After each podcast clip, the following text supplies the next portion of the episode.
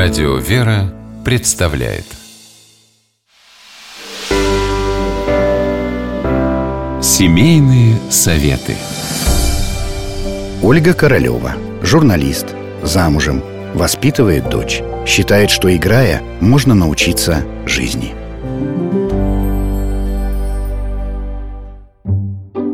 Все дети время от времени скучают, но современные дети все чаще ждут, что их будут развлекать, вместо того, чтобы самим придумать себе занятия.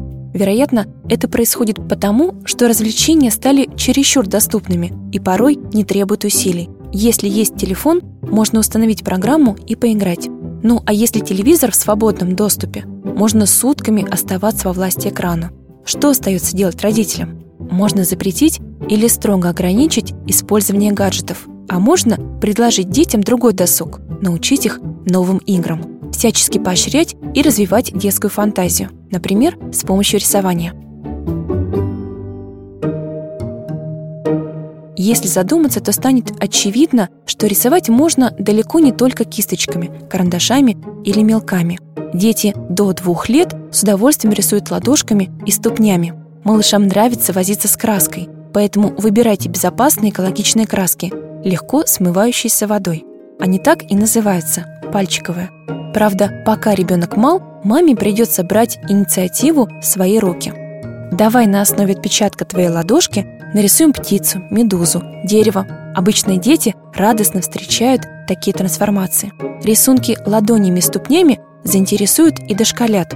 Причем они сами смогут придумывать сюжеты и дорисовывать недостающие элементы, такие как птичий клюв или глаза. Но и дошкольникам придется хотя бы раз показать весь процесс и непременно спросить, что ты видишь на картинке и как ее можно дополнить. К слову, из отпечатков детских ладошек можно делать трогательные поделки для бабушек и дедушек. Ребенок спустя какое-то время тоже с удовольствием будет рассматривать эти рисунки. Моя дочь время от времени перебирает свои работы и прибегает ко мне со словами «Мам, ты представляешь, какая я была маленькая, какие у меня были крошечные ладошки. Я расту», — с гордостью подытоживает она. А я радуюсь про себя. Растешь, дочь. И иду организовывать полку с красками пониже, чтобы она могла сама достать все необходимое, когда захочет и без моей помощи. Чем старше ребенок, тем больше должно быть у него свободы и ответственности. Конечно, рисовать можно не только ладошками, это лишь один из способов.